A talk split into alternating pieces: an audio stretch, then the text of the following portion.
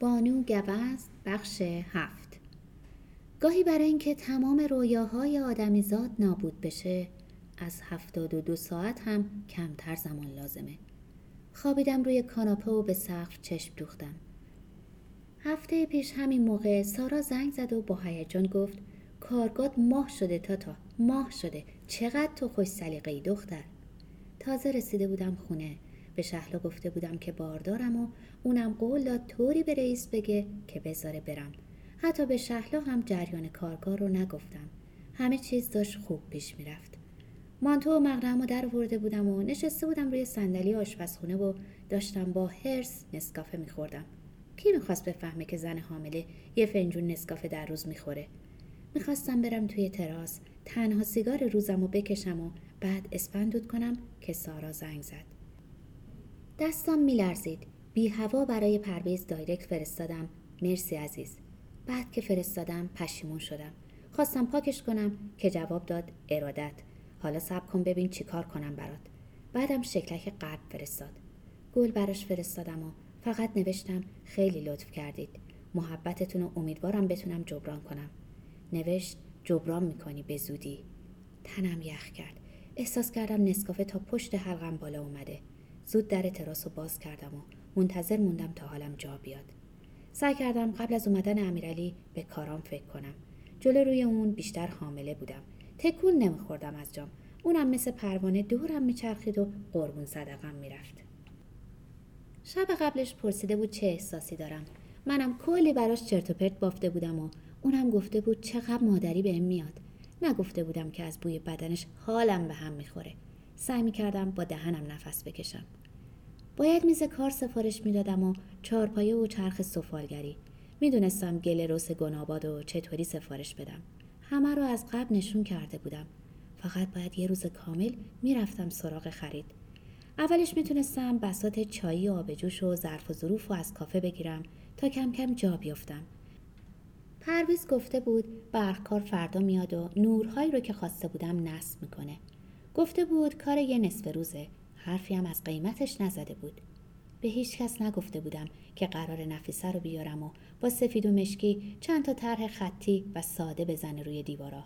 ته ذهنم این بود که اونجا فقط کارگاه نباشه. وقتی سفالا زیادتر شدن و از کوره بیرون اومدن بچینمشون روی رفی چوبی و در کمی باز بذارم و کم کم مشتریای کافه رو بکشونم توی کارگاه که هم تماشا کنن و هم خرید. می‌خواستم برای خودم و نفیسه لباس فرم بدوزم. خیاطیم بد نبود. دوران دانشجویی از ناهید یاد گرفتم. همون سه سالی که همخونه بودیم آسمون رو با هم سوراخ کردیم. من به اون آشپزی یاد دادم اونم به من خیاطی. را به را برای خودم مانتو میدوختم. با پارچه های ارزون. الانم می‌خواستم تونیک کار بدوزم. با ست شلوار و سربند. با گردن بنده و دستبندایی که توی دستور کارم بود. ولی حتی سارا هم نمی‌دونست قرار همونجا ساخته بشن. نفیسه رو هزار بار حذف کرده بودم و باز گذاشته بودم پای کار. چرخ سفال و لعاب کار اون بود نه من. از فکر اومدنش دلشوره می‌گرفتم. اما باز می‌دیدم بدون اون بدجوری کارم لنگ میمونه. یه دسته یا دو دسته گل نرگس بود بگمونم با جعبه شیرینی. دست حاله موز و پرتقال و سیب بود. تازه از راه رسیده بودن. خودم چای دم کردم و مثل سارا هل و دارچین زدم. امیرعلی هم شیرینی تر خریده بود. خم شدم که گلدون از کابینت بردارم. احساس کردم اوضاع خوب نیست. توی دستشویی بوف زده نگاه می کردم به لکه درشت خون. نمیفهمیدم یعنی چی. اگه وقت دیگری بود مثل هر ماه برخورد می کردم ولی در موقعیت بارداری خیلی غذایا پیچیده میشه. رنگم پریده بود. امیرعلی پرسید چیزی شده؟ مادرش خندید که دیگه می‌خواستی چی بشه؟ این رنگ پریده و اوق زدن و دستشویی دویدن طبیعی مادر. حال کنار گوشم گفت چیزی شده؟ آهسته گفتم فکر کنم خونریزی دارم.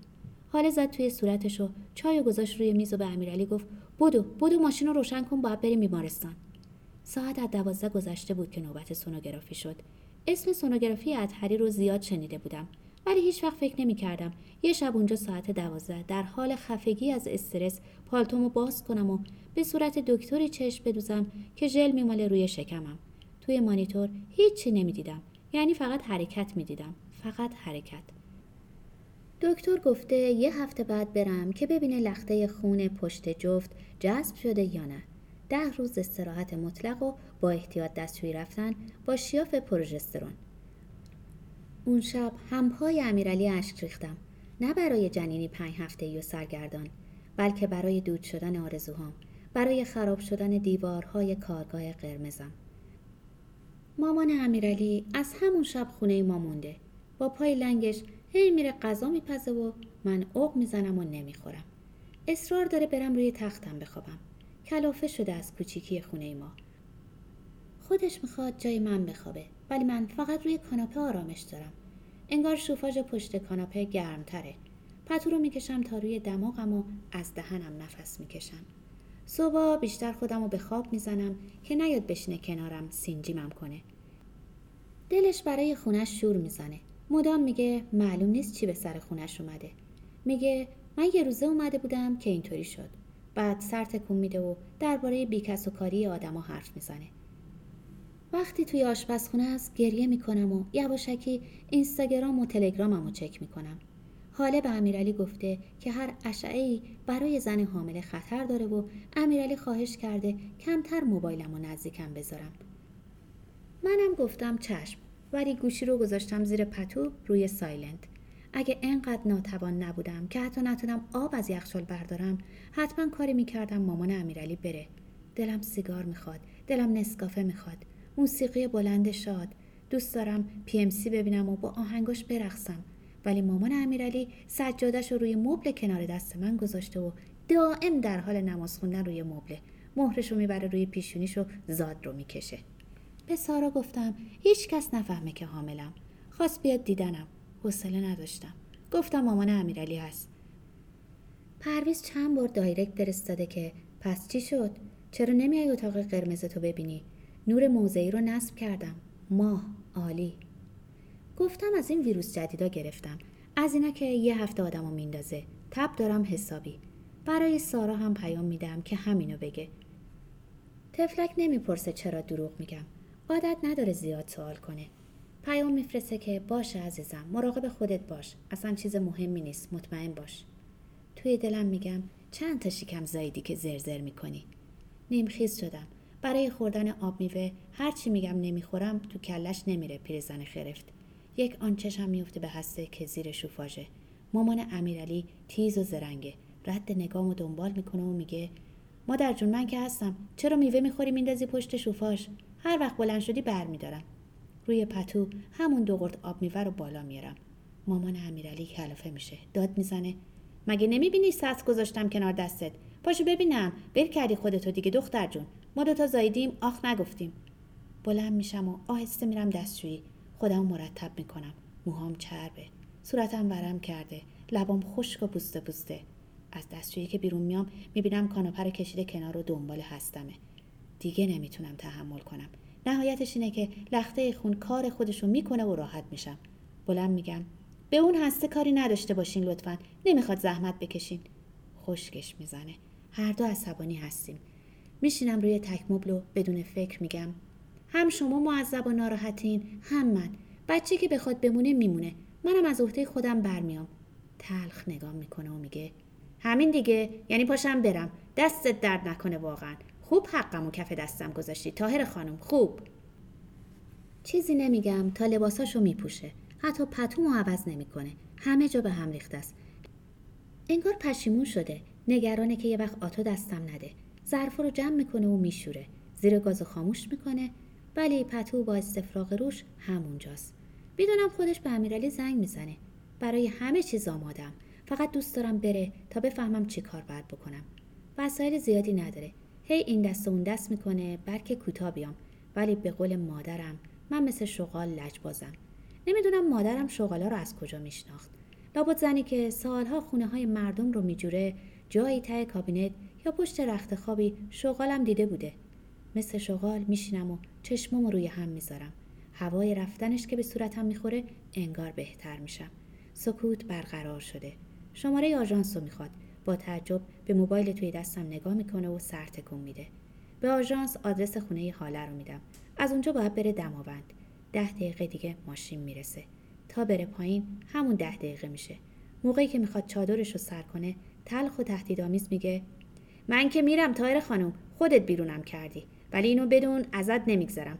وای به حالت اگه برای اون بچه اتفاقی بیفته. یادت باشه. بی اینکه برگردم سمت در فقط میگم خوش اومدین. آهسته تر میگم هری. حتی بوی استفراغ پتو هم برام خوشاینده صدای در ماشین رو که از تراس میشنوم نفس راحتی می‌کشم. خودش حتما داره زحمت اطلاع رسانی رو می‌کشه. هیچی برام مهم نیست. مهم اینه که تنها شدم و فرصت دارم که به نفیسه زنگ بزنم و بگم از همین امروز باید کارا رو دنبال کنه.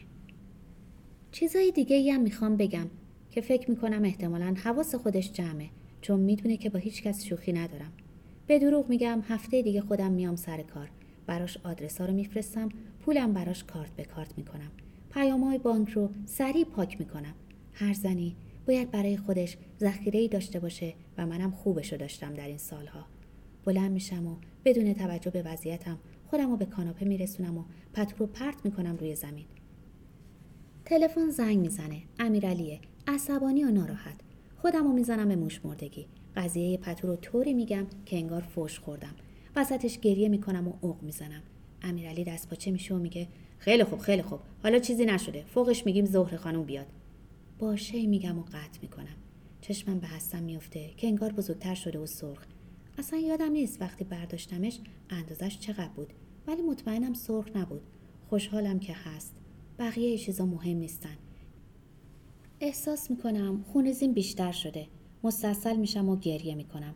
بلند و بدون تعارف بچه رو فوش میدم. نفرینش می‌کنم و دوست دارم سخت که راحت شم و دو سه سال دیگه یه خوبش رو حامله بشم. وقتی سرحالتر و پولدارتر بودم. اما باید فعلا نگهش دارم.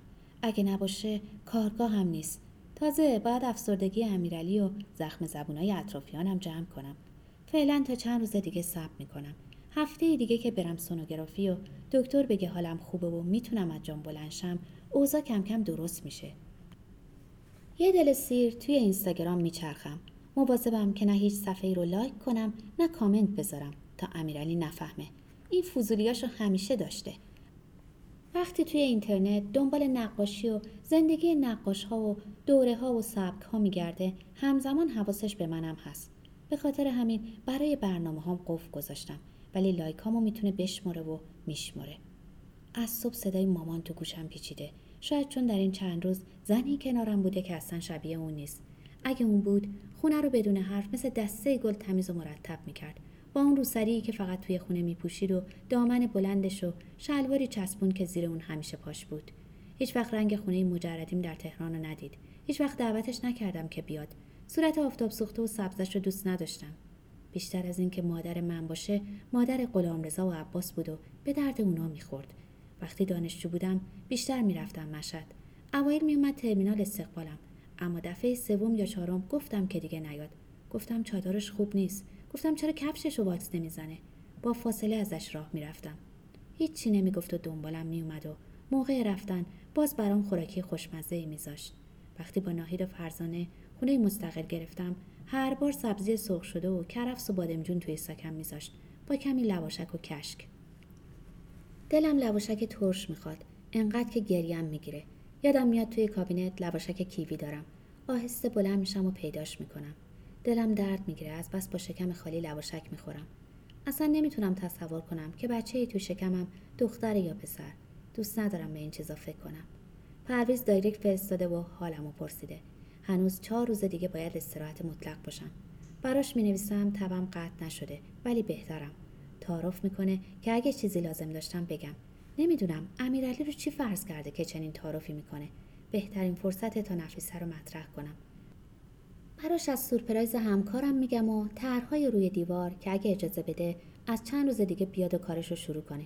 شکلک غمگین میفرسته که وقتی خودت نیستی چه فایده؟